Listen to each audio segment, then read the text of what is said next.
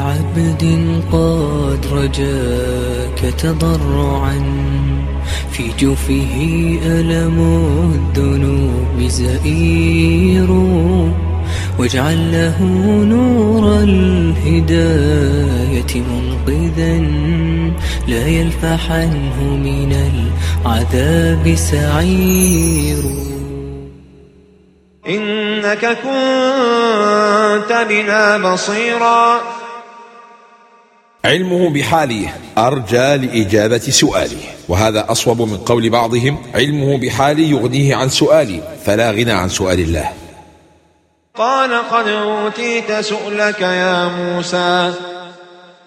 أعطيناك قبل سؤلك. حفظناك في اليم ونجينا أمك من الغم وربيناك في حجر العدو وقذفنا الشفقة عليك في قلب امرأة فرعون وألقينا عليك المحبة حتى أحبك من يعاديك ورباك حتى قتل بسبب ما لا يحصى من الولدان. ومن ابتدأك بهذه النعم دون أن تسأله لن يحرمك وأنت تسأله. ولقد مننا عليك مرة أخرى. تذكر نعم الله عليك سبب أساسي في زيادة محبتك واجتهادك في عبادتك وتقوية بصيرتك. إذ أوحينا إلى أمك ما يوحى. وحي إلهام لا وحي نبوة وقد يكون بطريق رؤيا صالحة يقذف في نفس الرأي أنها صدق. أن اقذفيه في التابوت فاقذفيه في اليم فليلقه اليم بالساحل مشيئة الرب نافذة. فاليم عبد مأمور وكأنه ذو تمييز وعقل يطيع الأمر وينقاد للرب. يأخذ عدو لي وعدو له. رباه في حجر عدوه الذي قتل بسببه آلافا من الولدان. ولكن من مأمنه يؤتى الحذر. وألقيت عليك محبة مني ولتصنع على عيني. من أحبه ربه حببه إلى خلقه. وأنا مراعيك ومراقبك وأنت بين يدي عدوك كما يراعي الرجل الشيء بعينيه إذا اعتنى به. المحبة رزق رباني. وليست بحاجة إلى سبب. فموسى الطفل الرضيع لم يصدر منه ما يوجب المحبة ومع ذلك أحبه كل من رآه. قال عكرمة ما رآه أحد إلا أحبه. إذ تمشي أختك فتقول هل أدلكم على من يكفله؟ كل شيء بقدر جميل ولطف خفي. فلم تمشي أخته بجوار القصر إلا بعد أن امتنع موسى عن كل المرضعات. لذا أقبلوا عليه في لهفة. فرجعناك إلى أمك كي تقر عينها ولا تحزن. قال القشيري البلاء بحسب قوة صاحبه وضعفه. فكلما كان المرء أقوى كان بلاؤه أوفى. وكلما كان أضعف كان بلاؤه أخف. وكانت أم موسى ضعيفة فرد إليها ولدها بعد أيام. وكان يعقوب أقوى في حاله فلم يعد إليه يوسف إلا بعد سنين طويلة. وقتلت نفسا فنجيناك من الغم. القاتل مغموم لا يفارقه غمه حتى يموت. قال الألوسي وقد حل له هذا الغم من وجهين خوف عقاب الله تعالى حيث لم يقع القتل بأمره سبحانه وخوف القصاص. وقد نجاه الله من ذلك بالمغفرة حين قال رب إني ظلمت نفسي فاغفر لي فغفر له وبالمهاجرة إلى مدين. وفتناك فتونا.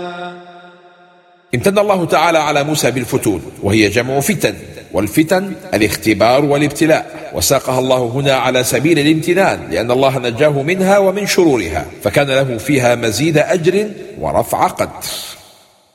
ثم جئت على قدر يا موسى.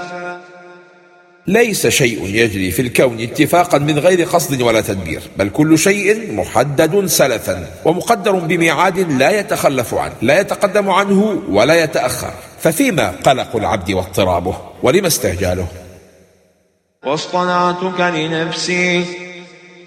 إذا كان المحب إذا أراد اصطفاء حبيب من البشر بذل غاية جهده في إيصال الخير إليه. فما ظنك بالرب القدير الكريم؟ اللهم اصطنعنا لنفسك. اذهب أنت وأخوك بآياتي ولا تنيا في ذكري. لا تضعفا ولا تفترا عن ذكر الله فإن ذكر الله معونة خفية يخفف الحمل الثقيل ويزيح الهم الجليل ويقوي العزم ويثبت القدم. ولا تنيا في ذكري. في خضم المعركة وعند ذروة المواجهة. لا تنسي الله ولا تظن أمرا من الأمور يتيسر إلا بذكري وإذني خير ما يواجه به العدو كثرة الذكر. في الحديث إن عبدي كل عبدي الذي يذكرني وهو ملاق قرنه أي مقابل عدوه. لا تترك الذكر في أي حال. وأحوج ما تكون إلى الذكر في مواجهة الشدائد وعند مقابلة ما تخاف. اذهبا إلى فرعون إنه طغى.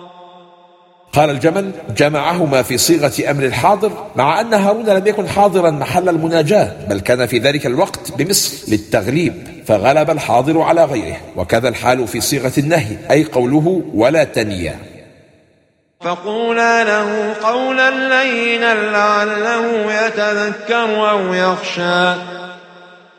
قال يحيى بن معاذ في هذه الآية هذا رفقك بمن يقول أنا الإله.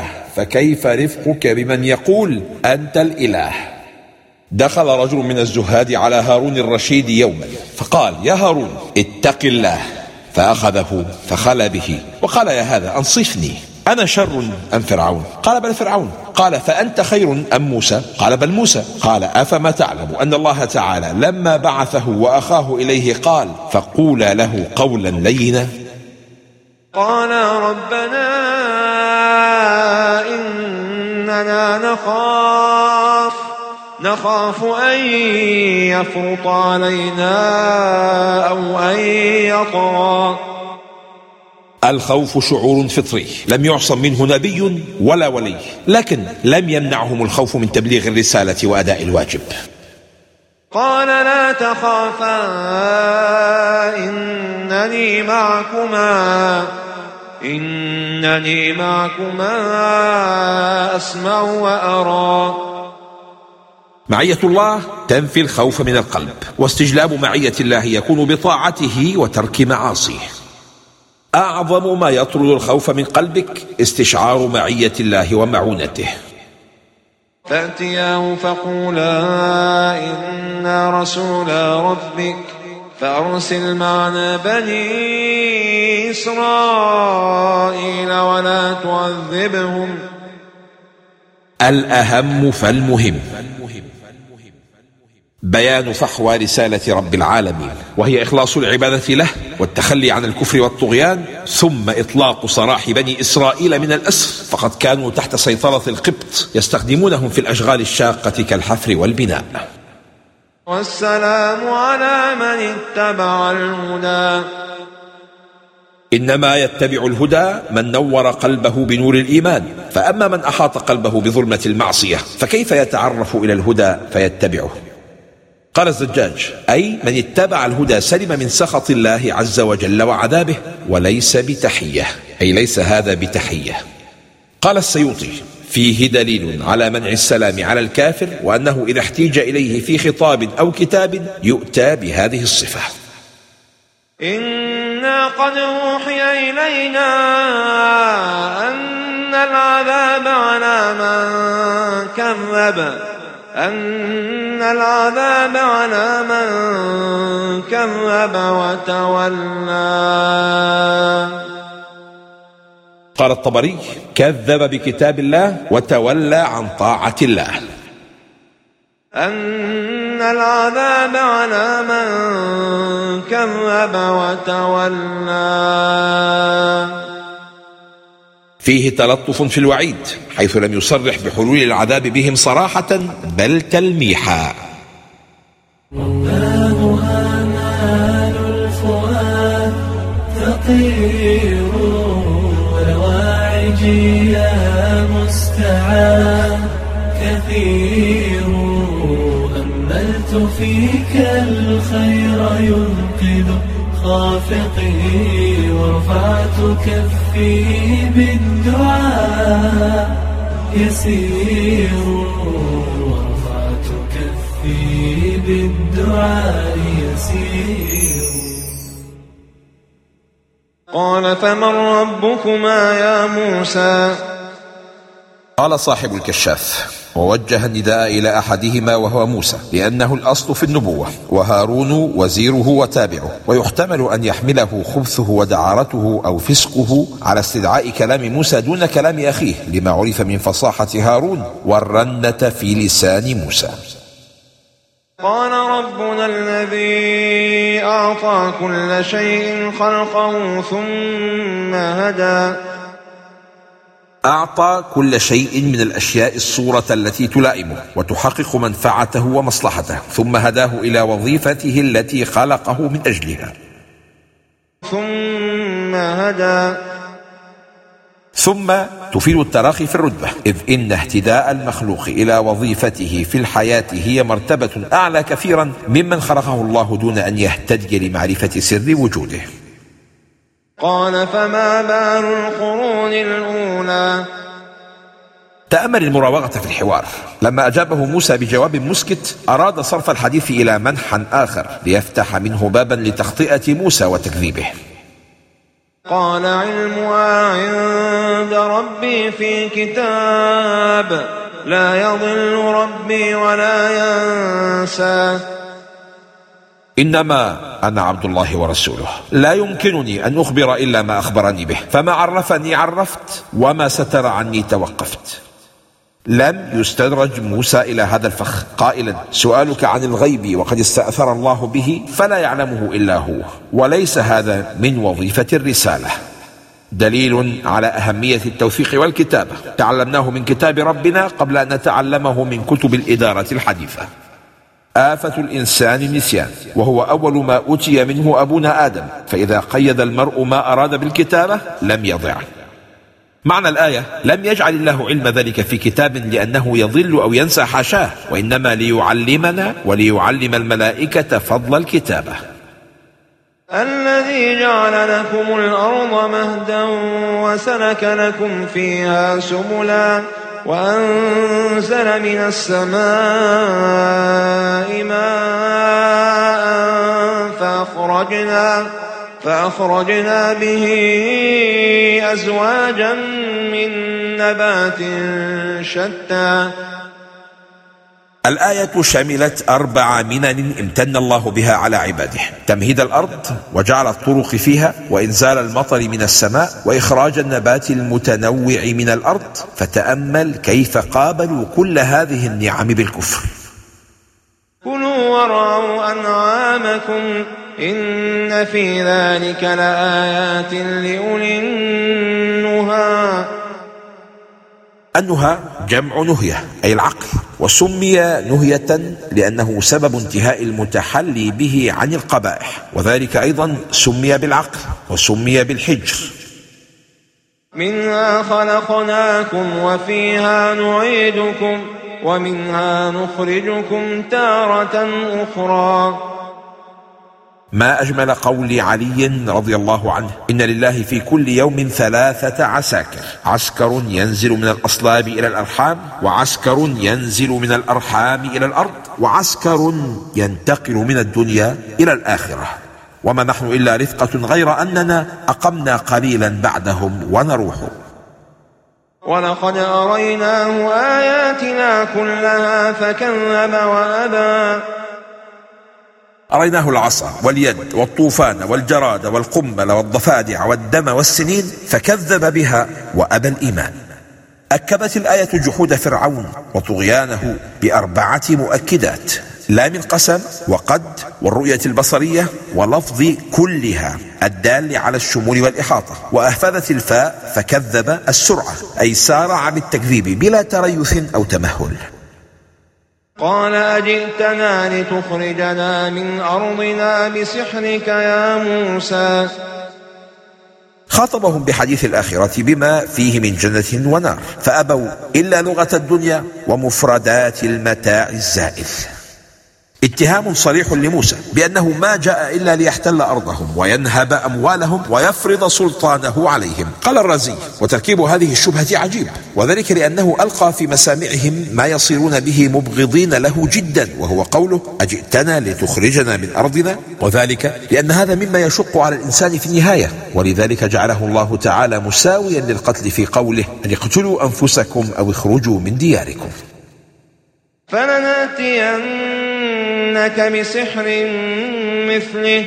فاجعل بيننا وبينك موعدا لا نخلفه نحن ولا أنت. تاهبوا لمنازعة الحق وشمروا لمحاربة الوحي فقصمتهم المشيئة الإلهية وأطاحت بباطلهم القدرة الربانية ومن صارع الحق صرع. مكانا سوى. له معنيان. الأول مكان تستوي مسافته بين الفريقين. قال قتادة منصفا بينهما. الثاني مستو لا يحجب العين ما فيه من الارتفاع والانخفاض. فعلى التقدير الأول هي صفة المسافة وعلى التقدير الثاني هي صفة المكان. والمقصود أنهم طلبوا موضعا يشاهد فيه كل الناس ما يجري. قال موعدكم يوم الزينة. موعدكم يوم الزينة وأن يحشر الناس ضحى. كان يوم عيد عظيم عند القبط أو سوق يتزينون فيه. واشترط موسى أن يساق الناس من كل مكان. والموعد ضحى. فذلك موعد المواجهة. ليكون الأمر مكشوفا أمام الجميع. قال صاحب الكشاف وإنما وعدهم موسى ذلك اليوم ليكون علو كلمة الله وظهور دينه وكبت الكافر وزهوق الباطل على رؤوس الأشهاد. وفي المجمع الغاص لتقوى رغبة من رغب في اتباع الحق ويكل حد المبطلين وأشياعهم ويكثر الحديث بذلك في كل بدو وحضر ويشيع في جميع أهل الوبر والمدر. قالوا هذا من كلام موسى لأن تعيين يوم المواجهة مما يليق بصاحب الحق الذي يعرف أن الحق معه لا المبطل الذي يعرف تدليسه. فتولى فرعون فجمع كيده ثم أتى. يكيد أهل الباطل الحق وأهله ويجمعون أشتاتهم ويوحدون جهودهم للمواجهة فكيف لا يجتمع أهل الحق؟ ولماذا يتفرقون؟ قال ابن عباس كانوا اثنين وسبعين ساحرا مع كل واحد منهم حبل وعصا وقيل كانوا أربعمائة وقيل أكثر من ذلك. قال لهم موسى ويلكم لا تفتروا على الله كذبا. ما الافتراء؟ الافتراء هو عظيم الكذب الذي يتعجب منه ومعنى افترى افتعل واختلق ما لا يصح أن يكون. فيسحتكم بعذاب. احذر الافتراء. قال ميمون بن مهران ما بلغني عن أخ لي مكروه قط إلا كان إسقاط المكروه عنه أحب إلي من تحقيقه عليه. فإن قال لم أقل كان قوله لم أقل أحب إلي من ثمانية يشهدون عليه. وقد خاب من افترى. من افترى على الله كذبا حصل له أمران. أحدهما عذاب الاستئصال في الدنيا أو العذاب الشديد في الآخرة وهو المراد بقوله فيسحتكم بعذاب. والثاني الخيبة والحرمان عن المقصود وهو المراد بقوله وقد خاب من افترى. في الفارق بين الكذب والافتراء قال الراغب الكذب إما أن يكون اختراعا لقصة لا أصل لها أو زيادة في القصة أو نقصانا يغير عن المعنى أو تحريفا بتغيير العبارة. فما كان اختراعا يقال له الافتراء والاختلاق وكل من أورد كذبا في غيره. وأعظم الكذب ما كان اختراعا بحضرة المقول فيه وهو المعبر عنه بالبهتان.